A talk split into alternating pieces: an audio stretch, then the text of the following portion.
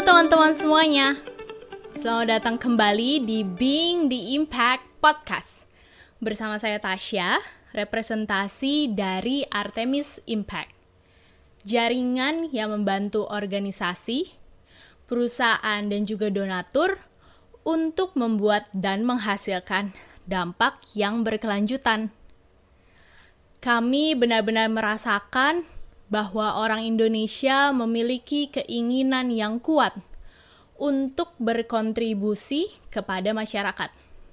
Dan kontribusi dari masyarakat untuk masyarakat ini sangatlah menginspirasi kami. Sehingga kami ingin hal ini juga diakui oleh seluruh dunia. Kami ingin membuat semangat gotong royong menjadi mengglobal Itulah sebabnya dengan pengetahuan, pengalaman, dan juga teknologi yang kami miliki, kami siap membantu setiap jenis organisasi untuk bisa merekam kontribusi mereka dan juga menunjukkan dampak yang mereka ciptakan. Artemis Impact juga membantu organisasi-organisasi ini loh untuk menerima pendanaan berbasis outcome atau um, outcome based funding bagi proyek-proyek mereka dan juga menyediakan yang namanya advisory service untuk para klien perusahaan agar dapat memiliki program CSR yang lebih berdampak. Sebelum kita mulai, jangan lupa untuk subscribe ke Being the Impact Podcast dan juga ikuti sosial media kami. Instagram di Artemis underscore Impact, LinkedIn ada juga di Artemis Impact, dan Twitter di Artemis underscore Impact.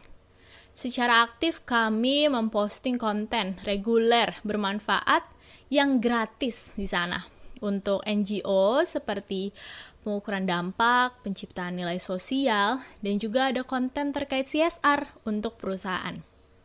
Satu follow dari kamu memungkinkan kami untuk terus berbagi konten-konten ini secara gratis untuk kamu semua. Dan kami sangat menghargai semua support dari pendengar setia kami. Sekarang, CSR, Corporate Social Responsibility atau tanggung jawab sosial perusahaan.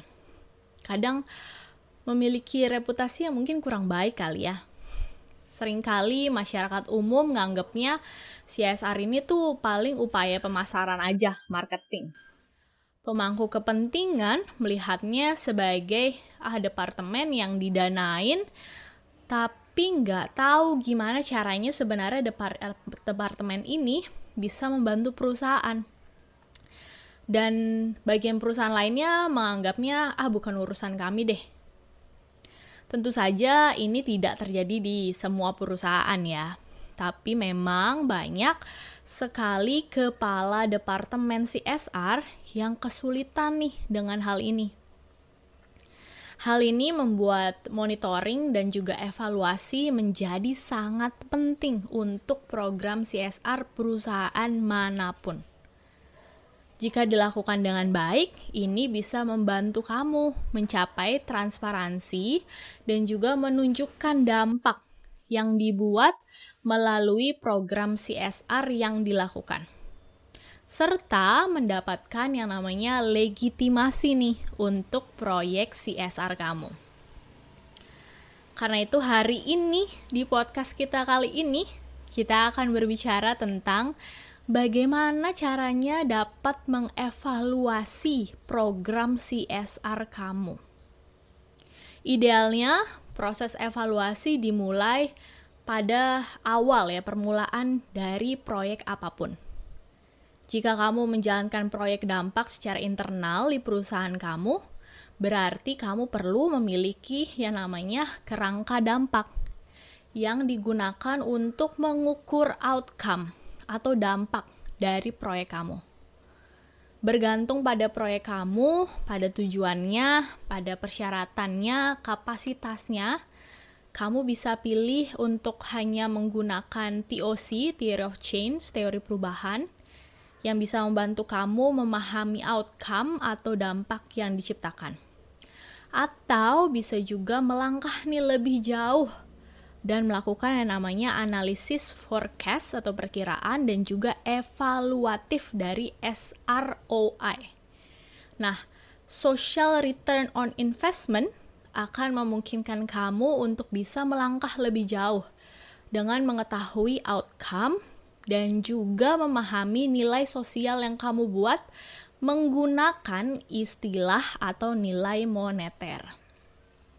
Kami punya beberapa podcast yang insightful banget nih membicarakan tentang kenapa SROI penting bagi perusahaan dan juga gimana cara ngitungnya. Jadi jangan lupa untuk mendengarkan podcast tersebut juga untuk bisa memahami sebenarnya apa sih manfaat dan juga metode dari SROI ini secara lebih rinci. Menurut kami, ini tuh salah satu langkah terpenting yang harus dilakukan perusahaan mana pun. Gak ada um, matriks ataupun indikator lain yang bisa memberikan gambaran yang jelas dan juga transparan tentang dampak yang kamu buat dengan CSR perusahaan kamu. Evaluasi kamu nggak akan lengkap nih tanpa hal ini, dan bisa jadi akan tetap dangkal aja shallow. Sekarang, idealnya memang menggunakan kerangka pengukuran dampak yang menyeluruh seperti misalnya pakai TOC, teori perubahan, atau menggunakan SROI untuk mengevaluasi, menganalisis, dan juga membuat laporan dampak, sebenarnya itu lebih dari cukup untuk melihat dampak yang kamu buat dan juga mengkomunikasikan hasil yang jelas dan transparan kepada stakeholders kamu, pemangku kepentingan, kepada customer, dan juga kepada publik. Namun, memang ada nih beberapa faktor lain yang bisa membantu kamu memahami CSR perusahaan kamu dengan jauh lebih baik lagi. Dan ini tuh bisa dianggap opsional sih, tapi pasti akan memberikan CSR-mu keunggulan. Mengevaluasi sinergi antara CSR dan nilai bisnis kamu itu yang pertama. Jadi idealnya aktivitas CSR kamu harus diselaraskan dengan nilai bisnis inti kamu karena memungkinkan kamu bisa memanfaatkan uh, strength ya kekuatan, keterampilan, kemudian ngurangin resiko atau nilai negatif yang diciptakan oleh bisnis kamu. Tapi mungkin tidak demikian halnya saat ini sebenarnya di banyak perusahaan. Jadi mengevaluasi sebenarnya sejauh mana perjalanan kamu dalam menyelaraskan keduanya bisa membantu kamu sebenarnya mengevaluasi program CSR kamu saat ini dengan kritis. Ini akan membantu kamu memahami hal-hal yang kurang dari program kamu saat ini untuk membuatnya lebih terintegrasi dengan bisnis kamu dan juga memetakan tindakan di masa depan. Sekarang selanjutnya yang kedua adalah mengevaluasi seberapa selaras atau align bagian lainnya dari perusahaan dengan program CSR kamu. Sebagai tim CSR atau orang yang tanggung jawab nih untuk nanganin program CSR, sebagian besar tanggung jawab kamu adalah memastikan bahwa nilai-nilai yang disebarkan oleh Departemen CSR adalah uh, satu selaras nih ya kan dengan nilai perusahaan kamu. Terus yang kedua, bagian lain dari perusahaan itu mengenal, kemudian juga memahami dan juga beraktivitas atas nilai-nilai tersebut.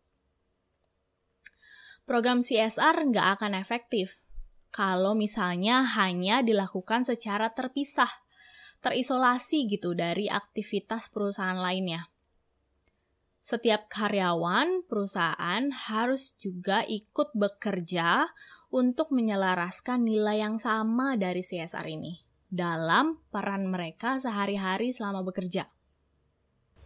Dampak dari program CSR kamu akan berlipat ganda dan meningkatkan sebenarnya cakupan CSR kamu levelnya dari CSR itu ke level ESG, ESG, Environment, Social, and Governance, atau lingkungan, sosial, dan tata kelola untuk perusahaan kamu.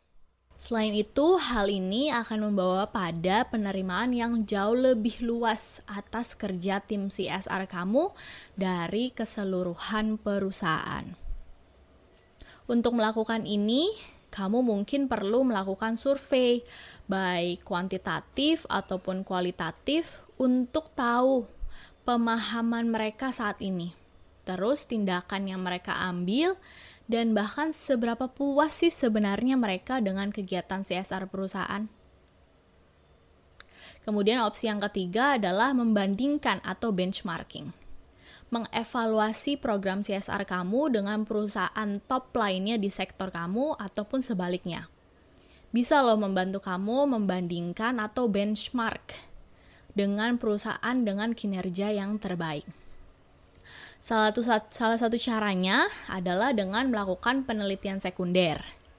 Cara yang lain bisa juga dengan kerjasama dengan pihak ketiga atau um, ya banyak kerjasama untuk melakukan penilaian ini. Jadi melakukan benchmark dengan dan untuk kamu gitu. Si Artemis Impact adalah salah satu perusahaan ini yang bisa membantu kamu menilai dan melihat di mana posisi kamu di skala nascent atau baru gitu ya, hingga skala memimpin dalam segi sosial. Dan di mana letak perusahaan lainnya gitu. Sekarang yang keempat, yang terakhir tapi nggak kalah penting tentunya, adalah melihat bagaimana customer memandang program CSR kamu dapat membantu kamu sebenarnya ini mengevaluasi keefektivitasan program. Customer itu kan hatinya tiap perusahaan ya. Dan saat kamu memastikan CSR kamu selaras dengan bisnis kamu, itu tuh juga bisa menangani masalah yang dirasakan oleh pelanggan kamu. Hal ini bisa membantu kamu mendapatkan dukungan lebih dari mereka dan juga bisa membantu kamu bahkan melibatkan mereka ke dalam program CSR kamu. Salah satu contoh perusahaan yang melakukannya dengan sangat efektif adalah The Body Shop Indonesia. Perusahaan ini dia tuh nggak hanya melibatkan employee-nya aja, karyawannya aja dalam program relawan, tapi juga pelanggannya dilibatkan. Itulah salah satu alasan kenapa The Body Shop Indonesia itu diperhitungkan sebagai salah satu perusahaan teratas dengan CSR yang efektif dan nilai ESG yang tinggi. Nah, tadilah poin-poin utama yang menurut kami perlu banget kamu pertimbangkan saat melakukan evaluasi CSR perusahaan kamu. Dan juga ada beberapa cara yang dapat kamu lakukan. Kalau kamu punya pertanyaan tentang assessment, tentang advisory services untuk perusahaan, atau ada pertanyaan lainnya, silakan langsung kunjungi website kami di www.artemis.im atau hubungi kami melalui email di contact artemis.im. Jadi stay tune terus ya, karena kami akan kembali lagi minggu depan dengan konten yang lebih seru lagi untuk kamu semua. Tapi jangan lupa nih untuk subscribe juga ke podcast kami Bing di Impact Podcast dan juga follow sosial media kami. Ada Instagram di Artemis underscore impact, LinkedIn di Artemis Impact, dan juga Twitter kami di Artemis underscore impact. Kami secara reguler memposting konten bermanfaat yang gratis tentunya di sana untuk NGO, dan juga ada konten terkait CSR untuk para perusahaan. Tentunya satu follow dari kamu memungkinkan kami untuk bisa terus berbagi semua kontennya secara gratis dengan kamu semua. Dan kami sangat-sangat menghargai semua dukungan dari para pendengar setia Being di Impact Podcast. Sampai jumpa lagi ya di podcast berikutnya. Dan seperti biasa kita tutup dengan until then don't forget to be impact.